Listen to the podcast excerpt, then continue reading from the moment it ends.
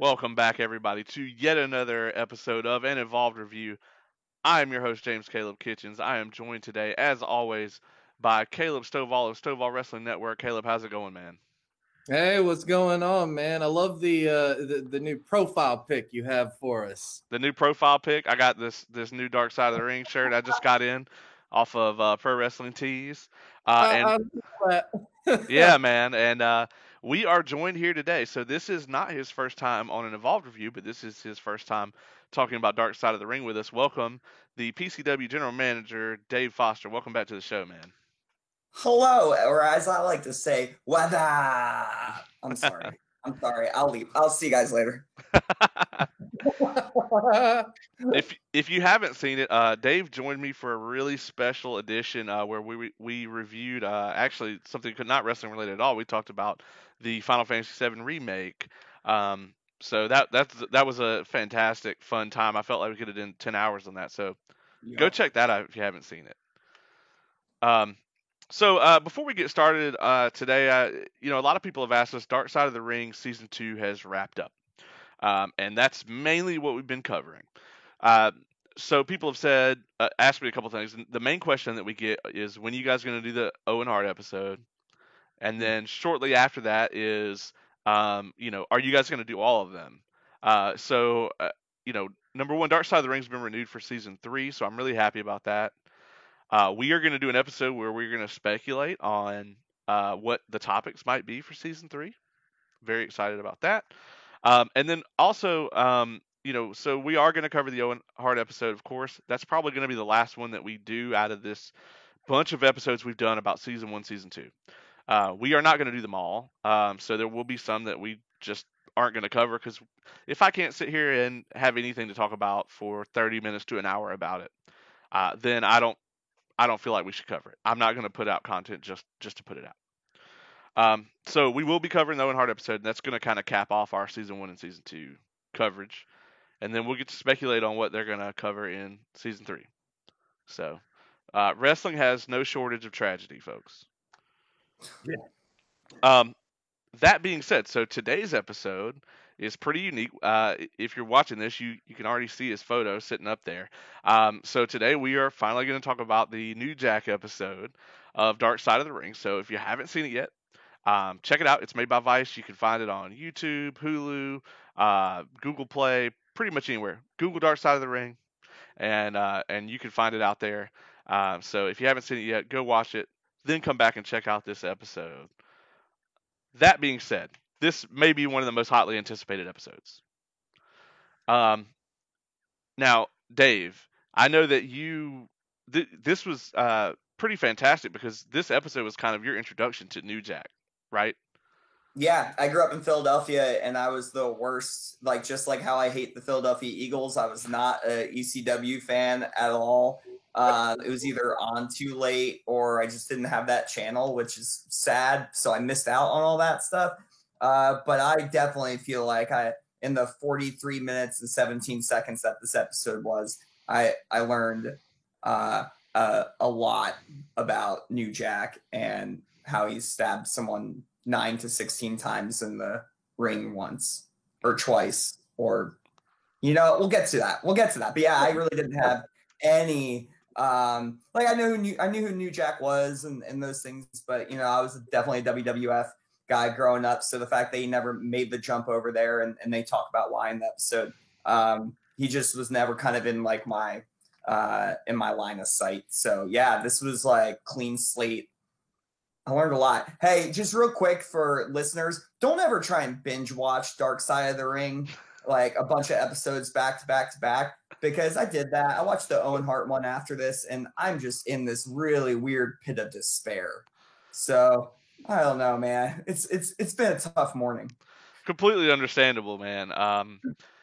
This one, this episode is unique in that the tragedy isn't really around the subject.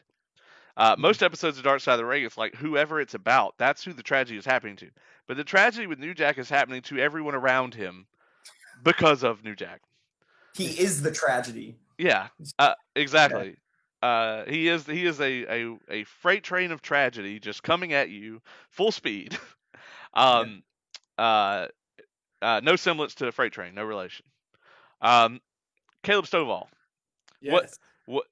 Give me your overall thoughts on New Jack, man. You were familiar with him before this episode, though, right? Yes, I was. I started watching ECW literally when it went on TNN. I think in '99. And the ironic part is, and they've even said it in ECW documentaries, that I started watching it because I was somewhat of a fan of the Roller Jam that they had on TNN at the time. And ECW would lead in to Roller Jam. And then I saw it and I was just like, oh, sweet, ECW. So yeah, I became familiar with New Jack, and he was anytime he would come out, it was always oh shit, someone's about to get killed, kind of thing. Or just, it was awesome to see him at the time.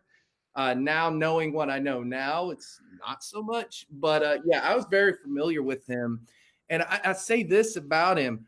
I did not realize, I know he does horrible things and we'll get into that, but I did not realize how entertaining he is. He is a great talker on the mic. He really is. Yeah. It's very easy to look at New Jack and talk about all the terrible, tragic things he's been involved in. But at the end of the day, and this is a great segue into the Smoky Mountain Wrestling era. For Jim Cornette to pick this guy up, because that's what's crazy. That's maybe the craziest thing about it all, is that Jim Cornette's the guy that really gave him his start. And I had no idea about that. And when I found that out, I went, oh my God, for real? well, because we're all so accustomed to Cornette can't think outside the box. That's the current. That's the mindset right now. It's Cornette's stuck in this ancient era. So it's hard to imagine Jim Cornette having New Jack and Mustafa as the gangsters come out and do this gimmick in Smoky Mountain Wrestling. And it kind of speaks to New Jack too. For Cornette to go after him, he realized that he was an amazing promo. The guy really could get on that microphone and just talk. He was a mile a minute. Yeah. Jim Cornette even says it. He says, if Eddie Murphy was a bad guy, that would be that would be New Jack kind of thing. I was just oh my God, that's the best quote ever. Eddie Murphy was a villain. And I think that the thing I liked about or his mentality, so to speak, is that he was not afraid to be a bad guy. I think we see all these, heels that try and be cool heels and they want to sling t-shirts and monetize their heelness, and they don't want people to actually think that they're bad human beings. It's a character, and New Jack went out there in front of, the way they portrayed it in the show, pretty racist crowds, and he just lit the match, and he had no problem, because the thing is, he could back it up too. Would you mess with New Jack? No. Would you mess with Mustafa? That guy was crazy, man. Smoking pencil shavings. What a weird story to bring up out of nowhere, by the way. The segue to that was incredible. But he had no problem with being a true heel, in the purest sense. I don't think we have that as much nowadays. Because it's risky, man, because being a true heel back then means, they were talking about how he walked outside and there were people waiting for him. That reminds me of stories I would hear about lucha libre wrestling, where the heels would just get booed out of the building and then people would be waiting for him in the back. And that's crazy, man. It's just crazy how far wrestling has come just in 20 or 30 years, since this stuff happened. But I really liked it. And the fact that New Jack was able to weave true stuff that was happening. They were talking about how, with the Rock and Roll Express, they mimicked a racial injustice. They just flipped it. And those people in the crowd were so mad at them for doing that, when really they just took something that happened in the meet, that actually happened, a true injustice, and flipped it. And everyone freaked out. And I thought that was the art kind of behind his madness. And yeah, Smoky Mountain Wrestling, if you want to be a heel, just go in there and tell them, yeah, and just start challenging their racism. And those fans ate it up. And Ricky Morton, of all people, to sell that angle. Yeah. Because he's known as one of the best sellers in the history of pro wrestling. And so, yeah, I mean, you know, he's sitting there looking people in the audience directly in the eye, you know, help me. And I just got goosebumps from that. That was incredible. Because, I mean, you've seen him live. Mm-hmm. Yeah. I love the way Jim Cornette describes him too. He's like, help me. Yeah. Well, I mean, that's how Ricky Morton was, man. I mean, you know, and is. I mean, you know, it's yeah. I mean, it's where the money is. Anybody else wouldn't have been able to pull that off, I don't think. At least not as great of an effect. Mm-hmm. So, yeah, let's talk about this. Like, this could never happen today, right? This angle could never happen today for several reasons. Number one, at any reputable wrestling show, if a fan is going to drop the N-word, they're going to be taken out and they're not going to be back, for one. If they make it out in any decent condition in the first place. Number two, they talk about, even in 95, that the local NAACP wrote them and was like, we don't like your portrayal of African Americans on the product. And then New Jack comes out, and he just goes at it. I mean, we're not for you. New Jack said, I'm not. Yeah, he basically said, I'm not your agenda. Right. Like, oh. Really? I mean, the stuff that he's saying, you know, is outrageous and whatnot, but he's really creative in his promos. I mean, he really is. Yeah. I mean, I think it's hard to say it was the best response, but I think it was. I mean, from an entertainment perspective, you know, but today they would obviously shut this down. I mean, the pressure would be immense on a national and possibly international level if something like this happened. They would take the air. Oh yeah, it would be all over the place. It would be on national news. But it's crazy that they kind of came in with it right at the perfect time. Where, you know, a lot of racism today is like closeted, right? It's definitely not the overwhelming, you know, opinion in society. It's definitely not okay to be racist, which I'm glad we've gotten to that point. But during this point in time, there were still people that were fine going out in public and being overtly racist. You know, and so not that that's a good thing, but if it's going to exist, capitalize on it. And that's what New Jack did. You mentioned Mufasa. I love where they're talking about in the interview that it's like he wasn't just doing all that stuff for the interview. He was doing that all day. That's just who he was. And then I love where they immediately asked D'Lo, just kind of out of nowhere, was Mufasa smoking pencil shavings? I love that, where he's just like, he just busts out laughing. He's like, I plead the fifth. Yeah. And I'm so happy, like, one of the best parts about Dark Side of the Ring, like, so I've been watching a lot of late 90s Attitude Era matches, and I think D'Lo Brown is so underappreciated, and I am so, whenever he comes on the screen, I'm just like, man, I really hope one day I get the opportunity to meet him, because he just seems like a really, like, good human, and he saw it all, and he was a great worker, and I've been really enjoying, like, with hindsight, like, just going back and watching his matches. And I just always felt like he deserved more than he got. But that's just, like, my weird wrestling hot take. But it's great to see D'Lo. He's great. I mean, D'Lo is amazing. If you haven't seen his Best of 3 series with AJ Styles and from TNA. Oh, it's so good. Noted. I will watch that. Fantastic. That's awesome. It's from, like, 03, 04. Where, like, D'Lo's kind of like the veteran at this point, and you have like a fresh AJ. Mm-hmm. Oh God, I mean, awesome.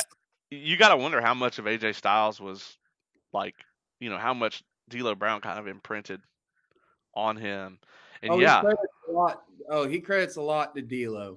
Yeah, and I mean, they went through the whole thing where he wore the vest, you know, and they did that whole gimmick, and then Roman Reigns did it, like. But not sarcastically.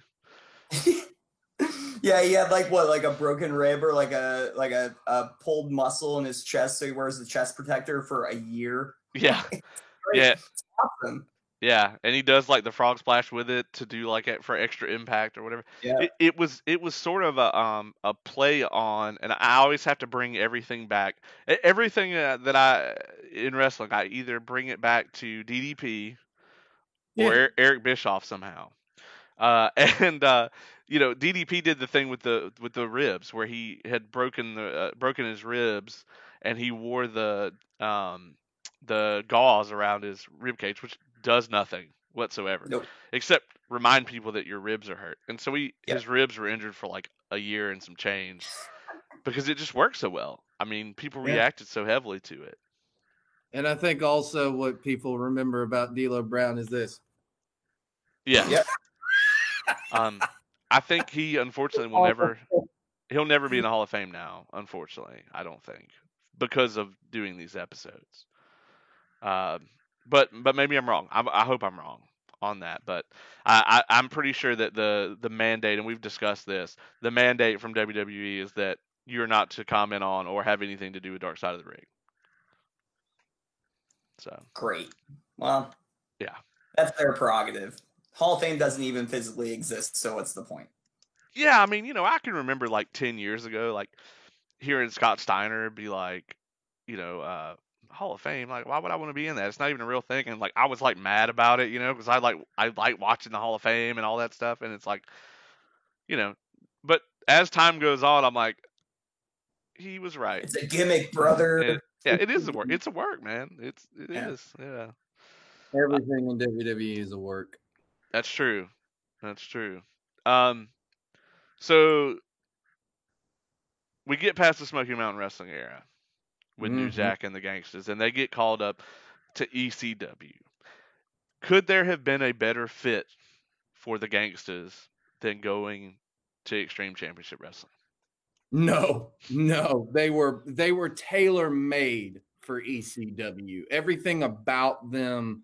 You know, the violence that they brought with them, the look, the attitude. I mean, literally everything like screamed ECW for them. The minute that they showed up at ECW, they were instantly stars. I mean, they literally went to the top. They went to the top of the tag team divisions. I remember their feud with the Eliminators, which is some great stuff. I mean, I know people might not like hardcore wrestling or whatnot, but just as far as a storyline and the feud that they had, it was amazing. I mean, just some great stuff. Fine, I'll go back and watch ECW. Gosh. Caleb has that effect on people. Yeah. He got me wanting to watch, go back and watch Hardcore Heaven. What was it, 99? Yes. The other week, I was like, "Damn it, man! I don't have time for this shit." What are we talking about? This is quarantine land. We all have time for everything. Yeah, so much time. I was about to say, you got plenty of time nowadays. Right? Exactly. I don't have to go to work. It's like, you know, not physically anyway. All right, so they get there, and you know, they kind of take a moment at this point in time, and it's very interesting where they place this in the episode.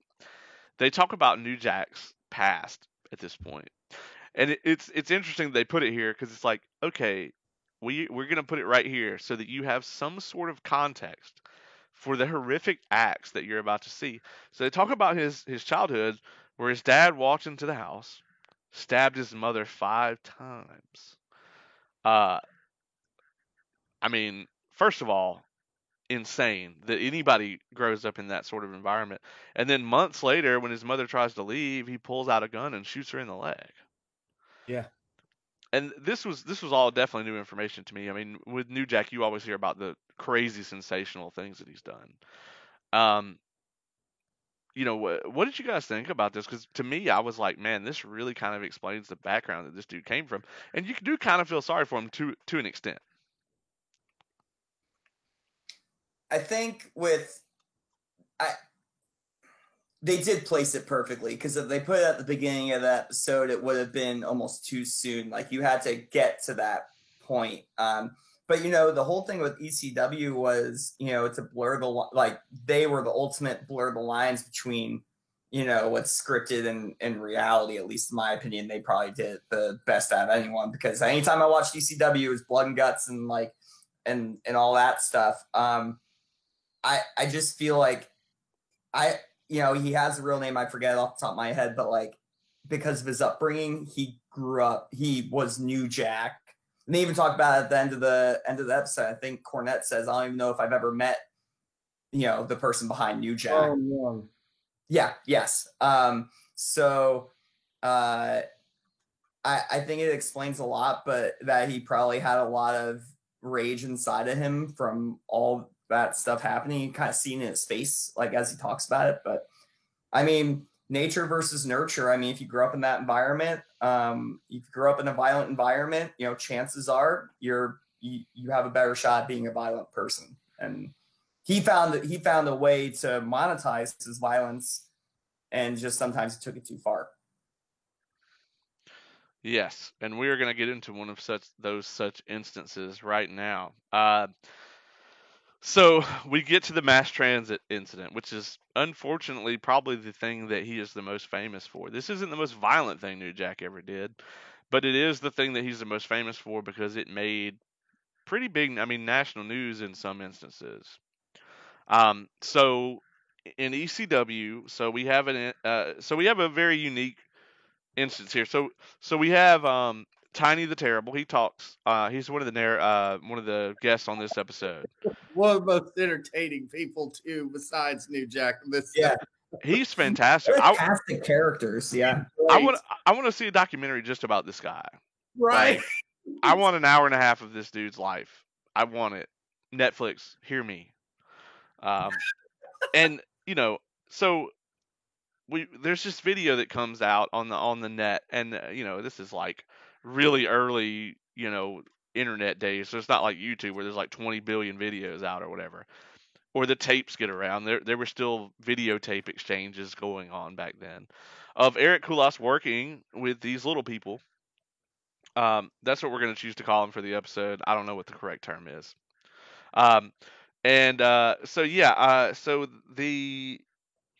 This video gets out of this big guy kind of working with them.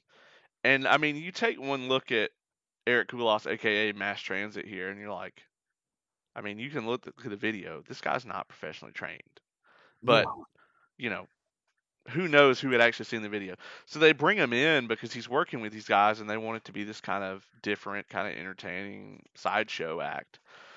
New Jack's opponent for the evening doesn't show up, so Eric Kulas kind of goes into business for himself. Now, I will go ahead and say that I don't feel incredibly sorry for Eric Kulas here. The guy seems like he's kind of an asshole, just being honest. For one, he lies about his age. Not that it's not on the promoter to check ID and stuff like that, but I mean, if you doubt that this dude is, you know, of age, but this is also a different time. You know, who knows if there was even like a commission or anything in that state or that area at the time.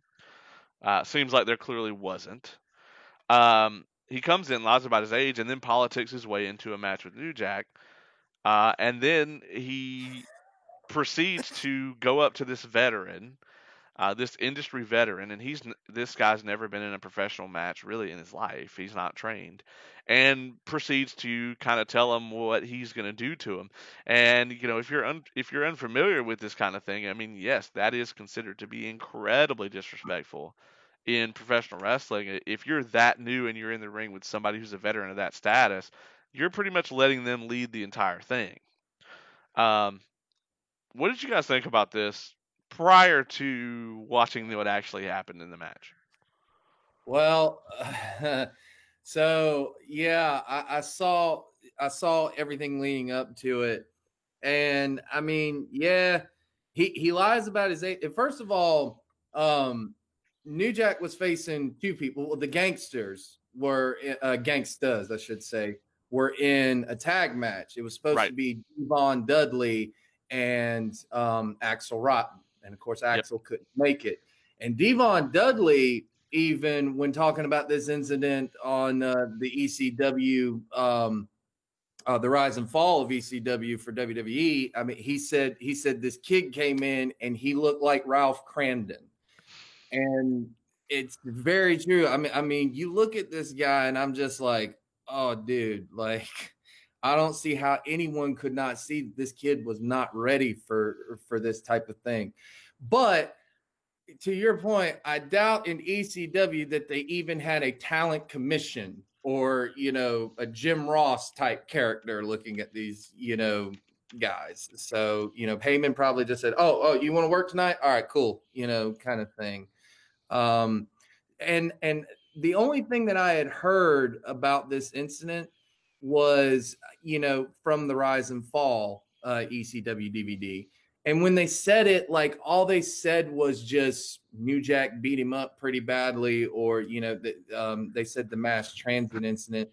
And I was but they didn't really say what it was that he did. And I had always wondered, I was like, okay, what was so bad? Like, I don't understand, you know, exactly what happened. And then you get to the match and you're like, oh, that's what happened. An attempt of murder. Oh, okay. But yeah. It comes to, like, I always think back to, like, can you imagine the 17-year-old kid? Like, it was probably like his trainer, a trainer. You know, there's plenty of trainers out there. Probably went up to him and probably gave him some bad advice. So this kid, full of ego, he got his big break. Probably, I just can't imagine him going up to be like, "Hey, New Jack, yeah, come here. All right, so I'm gonna give you 2 chair shots. I'm gonna suplex you, throw you out of the ring, power bomb, finish." And then hold it at that, and New Jack just like, I would, because I've had the pleasure of being in a lot of locker rooms. If anyone ever did that, someone from across the room would turn their head and go, what? Like, everyone would just bury the guy. And so New Jack, once again, you know, New Jack's upbringing and all these things. And that kind of got me thinking about, and you'll see it in other examples, New Jack's kind of his not disrespect for authority, but then you see a guy, you know, in his 70s saying, hey, just follow my lead, kid. And like, he didn't take kindly to that either. Like, so New Jack very much wanted to be in control of his matches. And if he felt like he was in any ways, shape or form disrespected, there was no governor that a lot of us have. There's no governor on him that would stop him from going from the things he's thinking about doing to actually doing them in a match. And I think that's where a lot of people got in trouble. And that's where New Jack got himself in trouble. There was just no filter at all. Like, he just went out and stabbed people in the ring. And how about the best reaction to the Mass Transit incident was my favorite one, was the Sandman. He's like, oh, so that's why New Jack Whitten basically killed him. Nah, it makes sense. All of Sandman's commentary on this is gold. Yeah, I mean, he looked pretty good too. I was surprised because I know he's gone through some hard times, and like, he actually didn't look too bad. Yeah, I mean, he looked good, and I mean, the thing is, you know, like I you know, hopefully nothing tragic enough happens where he needs his own episode of this. But can we get Sandman on for some more episodes? I mean, it's good stuff. I mean, there's a reason that this has become Vice's like most watched show, you know. And yeah, Sandman is incredibly entertaining in this episode. Real quick, I was gonna say, you know, I can imagine the kid walking up to New Jack, and this is probably New Jack's reaction. Huh? You want to do what? That's one thing we haven't talked about, is just how candidly New Jack talks about his rampant cocaine use throughout the entire episode. I was in the back, snorting, getting high. Yeah. I introduced it into ECW. Yeah. I mean, honestly, this guy, like, I mean, this episode in general, I think this episode has the most, like, editing censorship in it, where, because there's got to be 100 F-bombs or more in this episode. You know, there's times where it's like, yeah, I was doing, and, you know, it's just crazy, you know, and yeah, there's a lot of F-bombs dropped in this episode. So he's doing cocaine all day, as he says, And he gets into this situation where this obviously untrained, incredibly green kid comes up and talks about all the stuff he wants to do to him. And, you know, he tells Paul Heyman before he goes out, he's like, they're going to be talking about what I do to this kid for 10 years. And it, as he says, yeah, it's been over 20 years and they're still talking about it. So, that being said, yeah, I mean, the actual footage of this match is kind of tough to watch. They tossed Devon out there like, hey, stay out of the ring. And, I mean, they just laid into this kid. And then especially when you get to the point where he starts, like, stabbing him and you see him, like, slice him across the forehead. And there's just, like, this fountain of blood. With a surgical knife. Yeah.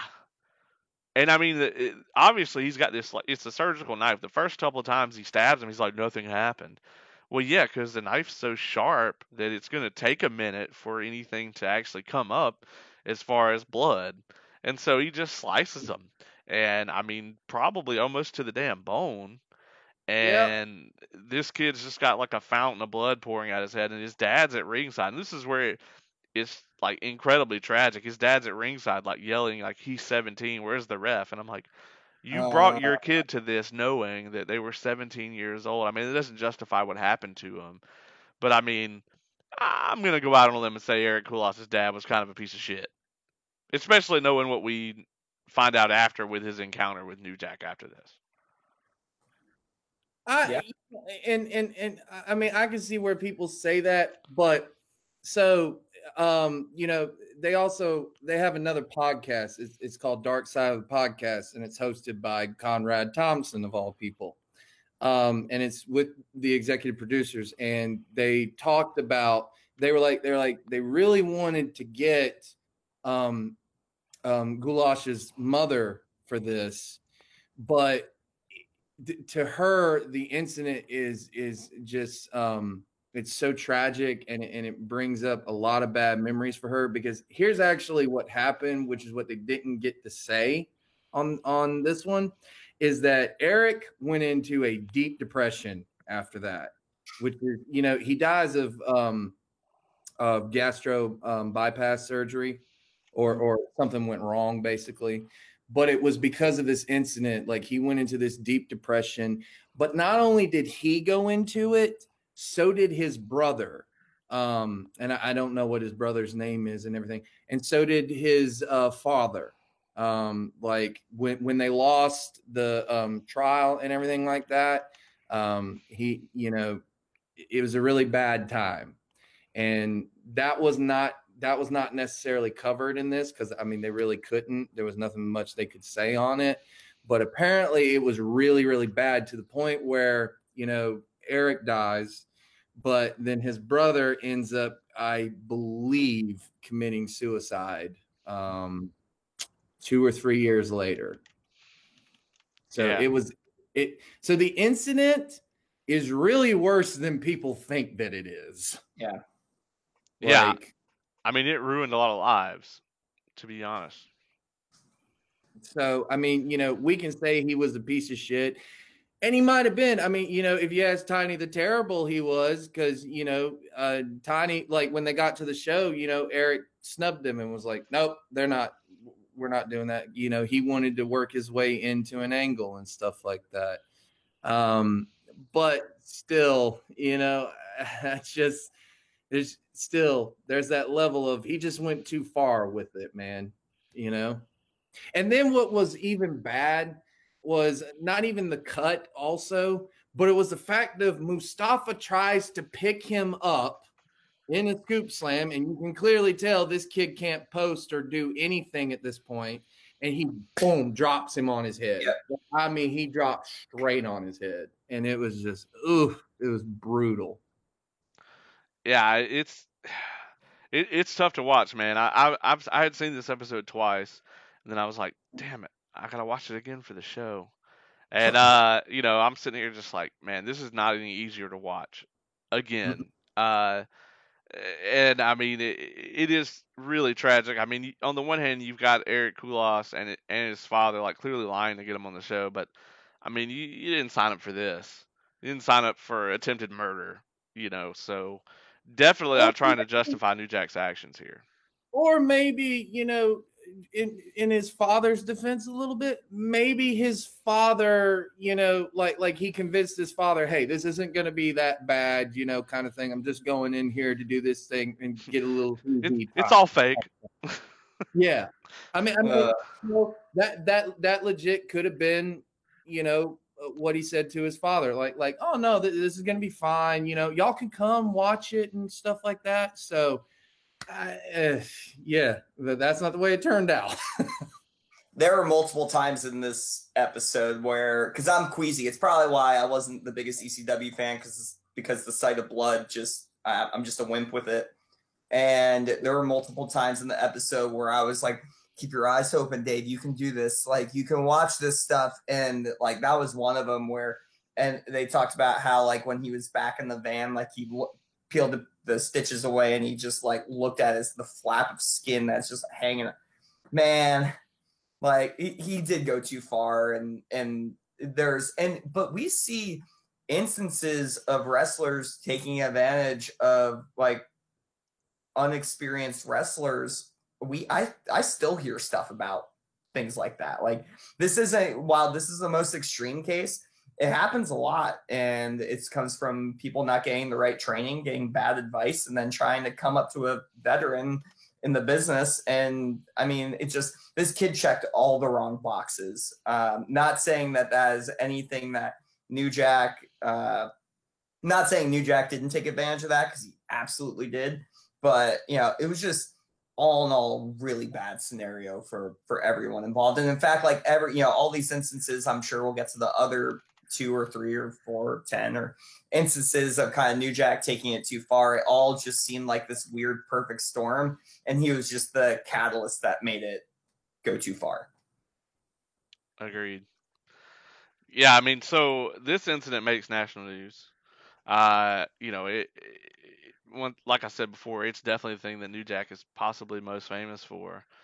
And I mean, in the interview, you know, after the fact, at a house show, this did happen at a house show, actually. You know, he gets on the mic and he's like, and he says, and I quote, I'm quoting, "I don't care if the motherfucker dies. He's white. I don't like white people. I don't like people from Boston." Yeah, that's not something that does you know, I'm using the Jim Cornette quote. That's not something that does the image of pro wrestling really good, right? Yeah, media, and the media already hates wrestling as it is, so it's just like, oh, we got him now, right? Yeah, they just jump on this kind of thing. Oh yeah, I'm so surprised that he didn't get prosecuted. Like I'm so amazed at the amount of times like he didn't go to jail for doing these types of things. Like that's crazy. Yeah, I mean, there's so many times he was close, and this is one of the most interesting parts of the episode too, is Paul Heyman working them at the trial. I mean, we all know that Paul Heyman is a fantastic artist when it comes to the art of the work. And you know, he just laid it all out. I mean, he really, his testimony probably got New Jack off in this instance, especially, you know, also the finding out that he lied about his age and the confrontation between his dad and New Jack after the fact. I mean, he probably would have served some sort of time at this point if it weren't for this. So let's go forward and talk about Vic Grimes. So. This one I've been waiting to talk about. So 2000, Vic Grimes and New Jack are doing this spot where they're up on this kind of like small scaffold or whatever, and all of a sudden Vic Grimes is kind of pussies out at the last second. And you know, it is sort of a thing, like you don't. It's kind of a bad etiquette to call something in the back and then you get out there and hesitate, because you can put somebody in danger, especially in an instance like this. You definitely don't do it with New Jack, and New Jack ends up cracking his skull open. That fall was incredibly hard to watch also, because he's lucky he survived. And I don't know if they checked him out for brain damage, but I mean, it's New Jack, so who could tell? I mean, who could say either way, right? Yeah. And they glossed over it too. It's almost like I had to rewind because I missed, because, you know, you're going to talk about the second time they met, but like with the scaffolding, like I was like, wait, why is he so mad at this guy? And like, I feel like they really just like glossed over it very quickly. But that was just me, but I knew about the incident before. But yeah, you can't say you're going to do something and not do it. That's how someone literally cracks their skull. Oh man, we're not going to talk about the second time they met. We're gonna skip right over that. Yeah, right. So for some reason, it is envisioned that after New Jack comes back from having his skull cracked open by Vic Grimes, that they will have a rematch in a scaffold match. And there's a reason that like WWE never made this a thing. It's because there's a high likelihood of severe injury or even death. So number one, he buys like a real taser, like the cattle prod quality, like riot gear taser, and tases this dude in the match with it. I mean, and that was hard to watch in the first place. And he's like sitting there yelling, like, I can't feel my legs, whatever. As if you ain't gonna need him. Right. Yeah. That toss, knowing that the dude's legs are numb, he can't do anything to try to take a bump correctly or steady himself. New Jack's completely unapologetic at this point. Oh, yeah.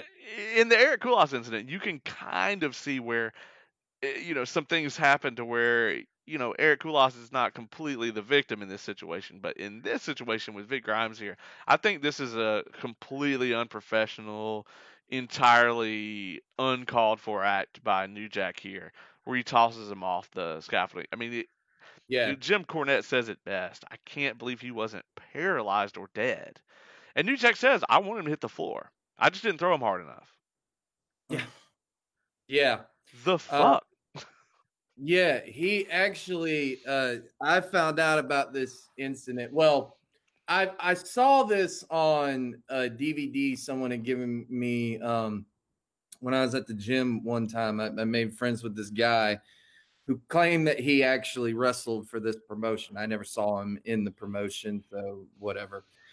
But the promotion is called XPW, which was owned by Rob Black at the time.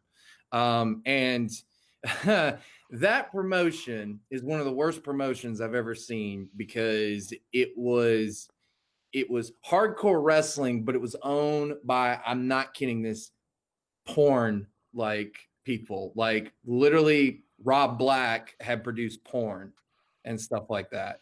And then he thought, hey, let's combine porn and wrestling together. What could be better, right? Oh my God. And so I saw this on a DVD and I saw the match and stuff like that. First of all, the scalpel is like way too high. Like, it's even higher than Jim Cornette's fall. Like, I don't know what they were thinking when they made that and everything like that. But when I heard New Jack describe this this particular match, he described it on Forever Hardcore documentary that Jeremy Borash produced. And it was kind of like the untold part of the rise and fall of ECW. It had New Jack, it had Shane Douglas, it had a bunch of people that weren't on the rise and fall of ECW. And New Jack talks about that. And when he said it, like he literally says in the documentary, he's like, oh, I was trying to kill him. I was literally trying to kill him. And when I heard that, I immediately lost all respect. I was like, okay, I don't ever want to hear anything you have to say kind of thing. Like, because think about this. Wrestling is already dangerous enough just with the regular moves that people do day in and day out in wrestling. And you trust someone, you trust them with your life to make sure, hey, you know, you're going to do this move right and stuff like that. And I'm going to help you. And we're both going to go home at the end of the day. We're going to go to our families. We're going to, you know, go eat and do all this kind of stuff. And when you have an incident like this, it makes you like rethink everything. It's just like, whoa, like I did not know someone could be that heartless in this point, you know, to want to try to actually kill him, not just kill him, but think about this. Kill him on live television. I mean, where people like say he had died. All they would have to do is, where's the evidence? I'll just watch the video. Just watch it, kind of thing. And the most ironic part to me is that he was trying to kill him, but the only thing that happened to him was he got a dislocated ankle. Like, but he's so lucky because, you know, yeah, Jack's like tasing him and stuff like that on top of the scaffold, and he tries to throw him. Then what was even worse about that was there were all these tables that were in the middle of the ring. I'm thinking, what the, like, who made that call? That's what I want to know, is if you knew these guys, like, I don't even know if they knew these guys had that much heat with each other, but I just want to know, like, okay, who was the bright idea that thought, all right, well, you know what? We're going to do this cool storyline and stuff like that. It's just, that's just people who don't know what they're doing in wrestling and do not need to be running a wrestling promotion. And XPW is like the perfect example of that. It was one of the worst promotions I've ever seen in my life. Great. Now I want to go watch that because I want to hate watch it. Like the whole, all their collections on VHS or something. Yeah. Oh, it was, so take like Japanese deathmatch wrestling and then put it with a bunch of like fat guys and old, like out of shape guys. Cool. That's what it is. I'm looking forward to that. Run by pornography producer. Yeah. I can't think of anything better I want to watch on loop. In fact, that night, I'm not kidding. As opposed to the scaffold match that was there was also a match that night called a buck naked match, where it's a bra and panties match, only you have to strip them completely nude. So go figure. Goodness, jeez. And here's what's so bad about it. All right, they knew damn well that they could not do that on pay-per-view. Like, well, especially, you know, maybe they could do it on pay-per-view, but they could not do that in front of a live audience. That's like the arena will step in and be like, no, you cannot do that. So here's what they did. They look like they're about to strip her and everything. Then the lights go out for no unapparent reason. They just go out. And then they're like, they come up with a message on the screen of like, that was bullshit. The audience got robbed, but you at home won't. And so then all they do is just show a bunch of porn images. I was just like, oh my God, what the fuck am I watching? Yeah. And here's my thing. It had something like, let's just say something terrible, like even worse than a dislocated ankle, obviously, had happened to Vic Grimes. Who was there that was equipped to help him? Right. I'm sure there was a woman there dressed as a nurse, but I don't know if that would have made her a nurse.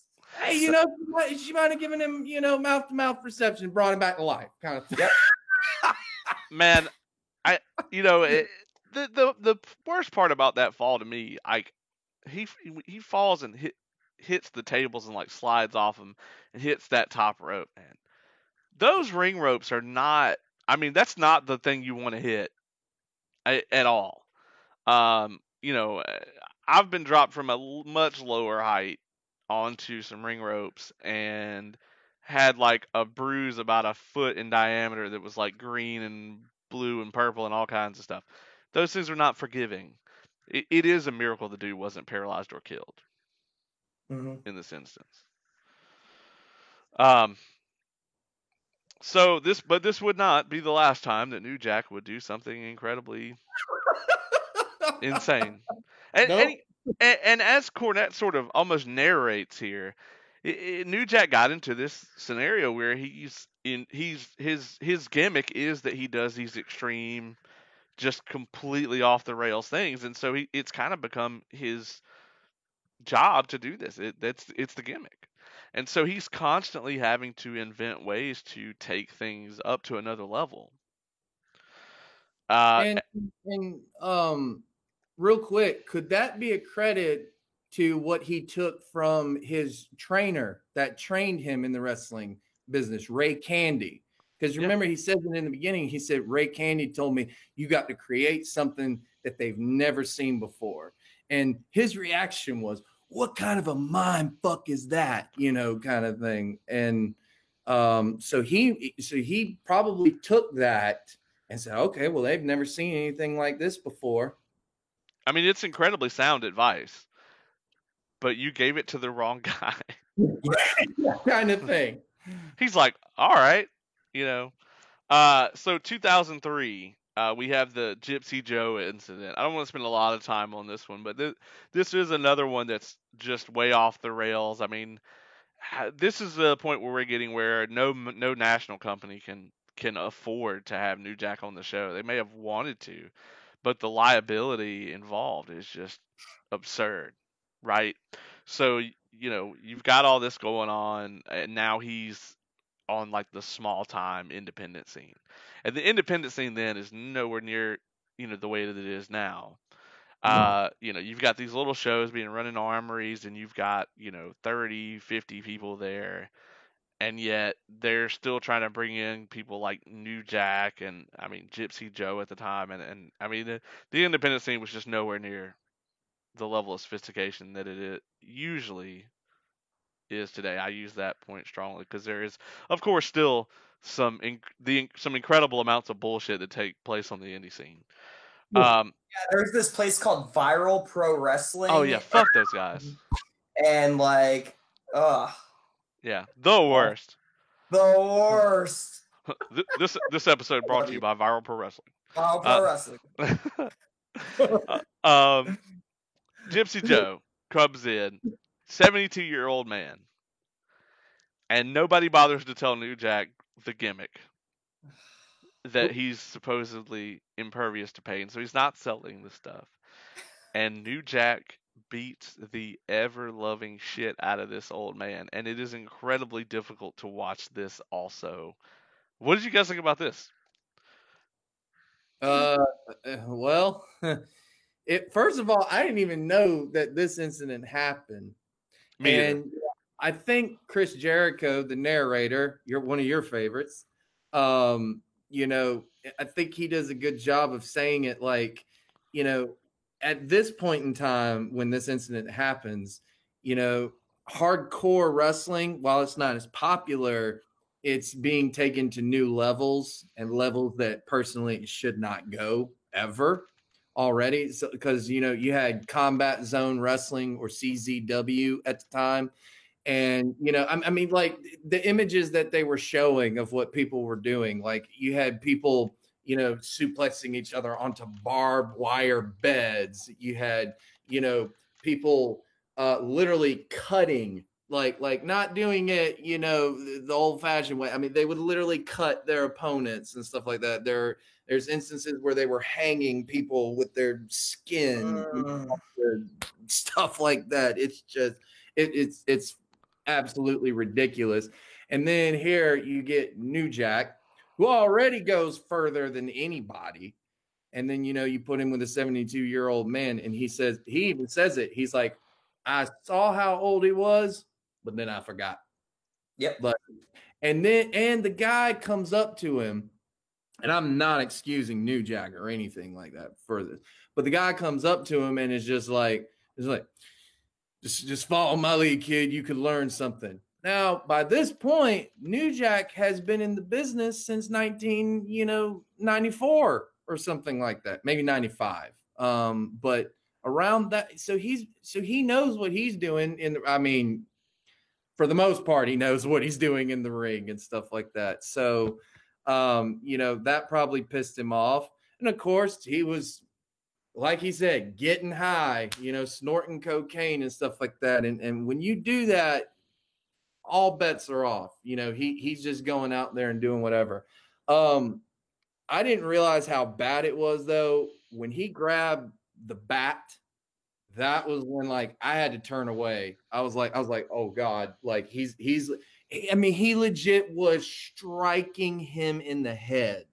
And it, you know, anyone, you know, who's ever like had to deal, I guess, with attackers or anything like that will tell you, like, a bat with one shot can break your arm or it can kill you. kind of thing. Like, it's, I don't know how this man is not dead right now. I don't know if he is dead or not, but I don't know how he's not dead after that. And when I saw it, I'm sitting there going, I'm like, why didn't someone from the back run out and be like, hey, man, stop beating this old man with the bat? Yeah, I mean, you got to wonder where security was at this point. You have to, I mean, you've been to shows where there's 10 people in the crowd and there is no security. Security is the youngest person that's training with the company, or there is no security. I mean, it's crazy to think how some of these shows, especially, you know, back then, even though it was only, what, 15 years ago, something like that, how just little restrictions and regulations there were on it to where no one steps in. I mean, throughout literally all of these things, no one ever steps in to confront New Jack, ever. Right. Ever. And they probably were scared. Yeah, yeah, they probably don't want to get stabbed or shot or whatever. Yeah. Or tased. Yeah. God. So, you know, kind of the most severe incident here that happens, and this is what kind of kills his career. And, like, this incident finally makes people realize, like, okay, bringing New Jack onto your show in any capacity is probably a terrible idea.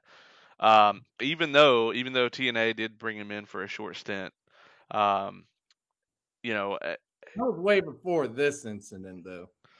Yeah, that's, well, no, because he actually, he was on Hardcore Justice. Oh, was he? Yeah. Him and Mustafa came out in 2010 on Hardcore Justice, and beat up, Team 3D. Hmm. Yeah. Well, in that instance, I mean, it's probably like, well, I mean, we can keep him. Right. You know? They knew each other. He was familiar with the Dudleys. They had a good relationship. It was a much safer kind of concept. And, you know, they probably told him, like, dude, look, you do anything out of line, we're going to swarm the ring with security. You're going to, you know, we're going to toss you out of here. Oh.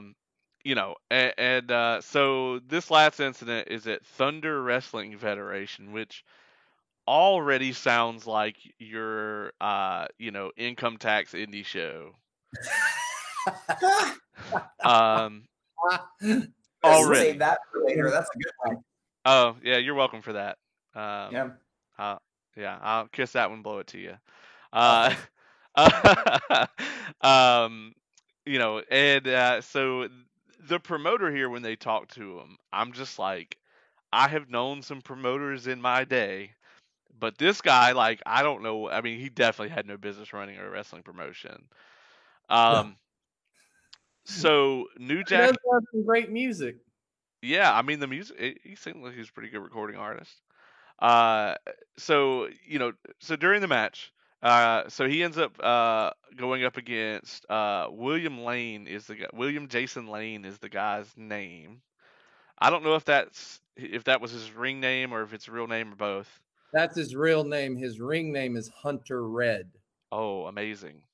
That's definitely with two D's. It definitely has two D's. If I'm gonna say Redd, it's gotta. What an indie-tastic name. Yeah, I bet he came out stricken by Disturbed or something like that. Yeah, I would have said Skillet, but they weren't out yet. Or just Headstrong by Trapped. Oh, Jesus, know? Yes. In this era, like 2000, what was this, 2004? Yeah, it was definitely Headstrong by Trapped. Oh yeah, for sure. Like you've been listening to the band Red. Yeah, yeah, there you go. That's probably where he got the name from. Might have been. So he comes out, and this guy, I mean, I hate to say he deserved this, but this guy seems like he literally was trying to manhandle New Jack. And yeah, that was a terrible idea to begin with, but of course New Jack then takes his retaliation way over the line, pulls out a blade from his pocket, which, who wrestles with a knife in their pocket in the first place? New Jack. Yeah. Yeah. And stabbed him 16 times. And at this point, he finally, you know, is brought up on felony charges. And the way that he gets out of this one is almost brilliant. Yeah. Horrible, but brilliant. And that might be a way to describe New Jack altogether. But he tells the guy in the jail, like, the guy comes to see him in jail, and he's like, hey, I think we could take this on the road. You stabbed me 16 times. Let's go all around the U.S. and make it a thing. First off, no. But New Jack's like, yeah, man, but you got to drop the charges. Obviously. The guy drops the charges, and New Jack gets the hell out of town and basically, like, never communicates with this guy again. Well, actually, the guy never got back to him. Well, that's true. That's true. I don't know if he had a way to. The way that they described the guy, like, I think he asked for the match with New Jack, and then they gave it to him. And then when he went over to New Jack and, you know, sat down with New Jack. New Jack was talking to him. And then halfway through going through their match, he just gets up and walks away. Like, I think this guy had some, you know, I wish they maybe had like a couple more minutes to go into this story. Because this guy definitely, there was either a different motive or the guy wasn't quite right in his head going into it. But New Jack corrected him. Yeah. Like, I just don't understand what's there to prove when, like, if you're trying to big league New Jack, which actually, like, that's kind of what keeps happening to New Jack, and that's what causes him to lash out. People keep trying to big league him, like, you know, the big guy that eventually died, the old guy that might be dead, I don't know. This guy, I mean, they all just tried to big league him before the match, and New Jack just felt disrespect, and he was like, and this guy actually, like, went after him and punched, like, he was hitting him really hard in the corner. And I'm not gonna go after literally any wrestler or probably anyone on this planet could probably beat me up, but I certainly, even if I thought I was the toughest guy ever, I certainly wouldn't start trying to pick a fight with someone that you know will take it further than you are willing to take it. And he learned that lesson real quick. The fight's not over until New Jack says it's over. Yeah, yeah. I mean, I love that his argument in his defense of this is that the police report says that he stabbed him 16 times, and New Jack's like, I only stabbed him 9 times. I counted. It was only 9 times. I know. Like,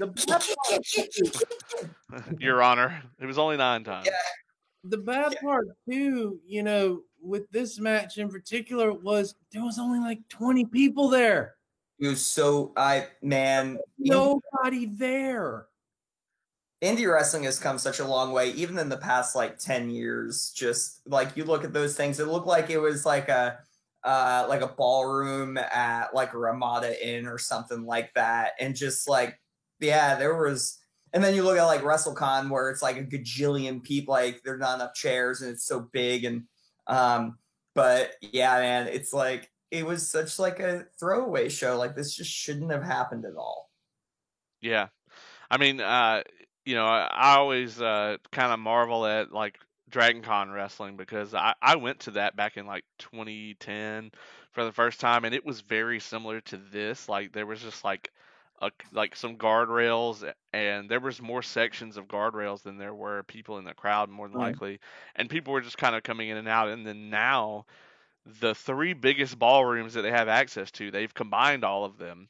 And there's literally a line. Once they filled those to capacity, which is like 2,500 people, there's still a line outside waiting on people to leave so that you can get a seat. I mean, it really has just, I mean, exploded and come a long way since then. And thankfully, like, New Jack has not stabbed anyone there, to my knowledge. So, but I mean, if I was going to get stabbed allegedly 16 or nine times, I would like for it to at least be in front of a decent audience. Yeah. Yeah, exactly. And the thing is, he was stabbing him in the back of the shoulder and like the back of the neck, and man, like, you don't really need to be stabbed all that. Like, how did this guy come away with it and not die? Like, if you get stabbed in the neck, like, once, usually that's it. Yeah. He was insanely lucky. Yeah. That he didn't, like, cut his spine or something. Yeah. Yeah. I mean, because it's not like paramedics were on the scene, like, instantly, you know.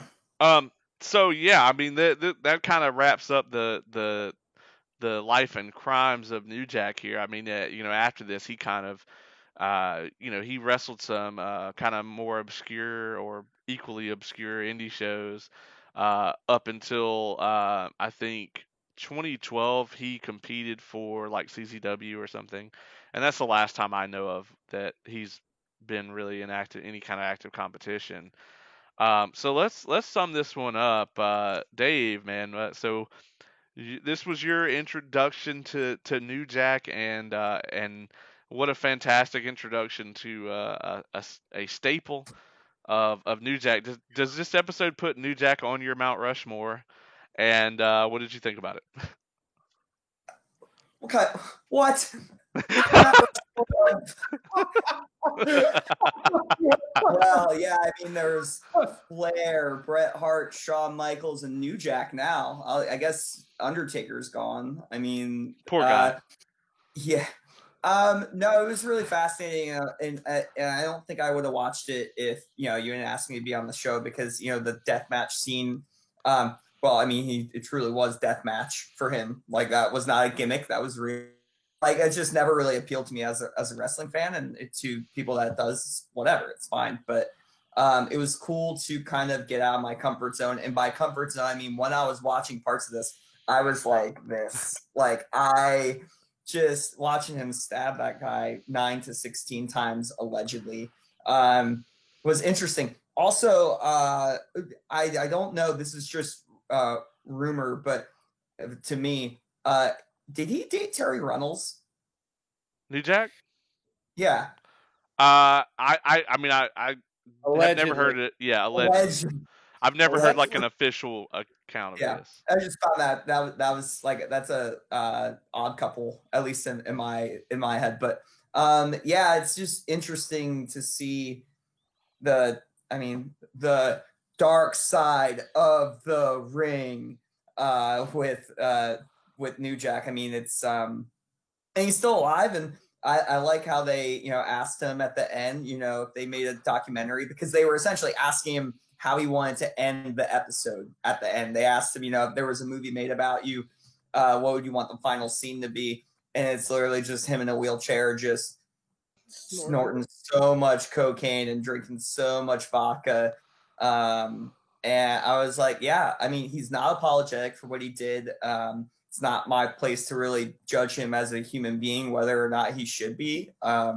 But I mean, it was just a wild ride on like a part of wrestling that I just never really was privy to before him. Yeah, agreed. Caleb, man, what was your kind of overall thoughts on this episode? Well, like I said, going into this episode, I was already leery of it because, I mean, I knew about the Vic Grimes incident, and I knew they were going to touch on that. And again, that when I heard what he had to say about it, I lost all respect for him after that Hardcore documentary that came out. But still, I love the way he explains stuff though. Like even the scaffold, he's like, I can't feel my legs, but you ain't going to need them. Oh, way. Just it sounds like the way Jericho would describe how an angle goes together, kind of thing. If you get what I'm saying. But my overall thoughts on New Jack is just, I mean, obviously he will never be mentioned by the WWE, and he will never work there because it's too much of a liability. He will never be booked on any big promotion because they will not allow it. And if you're a small time indie promoter who has, thinks that, yeah, I could bring New Jack on and he could bring like a little publicity, don't. Because you don't know what kind of trouble you're asking for. But I think there's also an underlying thing here too, which is the fact of every place that he did this, there was one common denominator: no security. No paramedics, no nothing, no structure. When you have no structure, talents just do whatever they want to do then.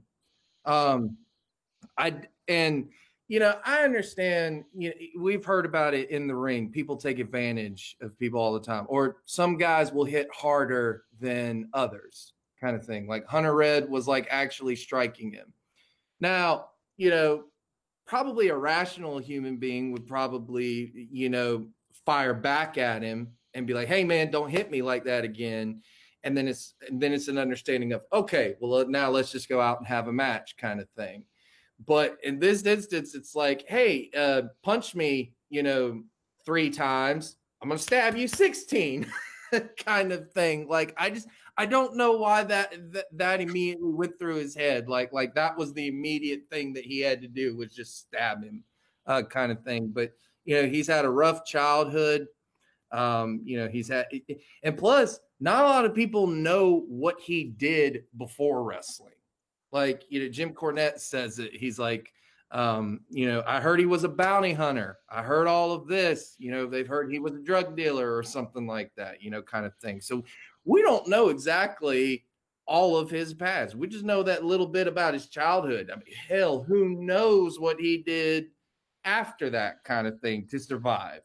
And stuff like that. But again, you know, even with all of this horrible stuff, he still is just one entertaining dude. He's golden on the mic. I did not realize how good he was on the mic until I saw some of those Smoky Mountain promos, and then just him in the commentary for this episode. But I think the thing that sums up New Jack the most is the fact that they ask everyone, they're like, so who is Jerome Young? And they said, I don't know Jerome Young. I just know New Jack. And even Jim Cornette, who does not think outside the box and thinks wrestling has to be, you know, this certain way, he's like, I don't know if I ever met Jerome Young, and I don't think I want to, because here's a guy I can halfway believe in kind of thing. I mean, you know, New Jack just got way too into his character. And one more thing, like, let's look at where the New Jack name came from. It's from the movie New Jack City, which is like a straight gangster movie with Wesley Snipes in it. It's a good movie, actually. And so that, you know, that's where he gets his stuff. And then at the time, you know, he also got the NWA at the time, not the National Wrestling Alliance, you know, the other NWA. Yeah, the other NWA. You know, like they showed the video, you know, the "Fuck the Police" single and stuff like that.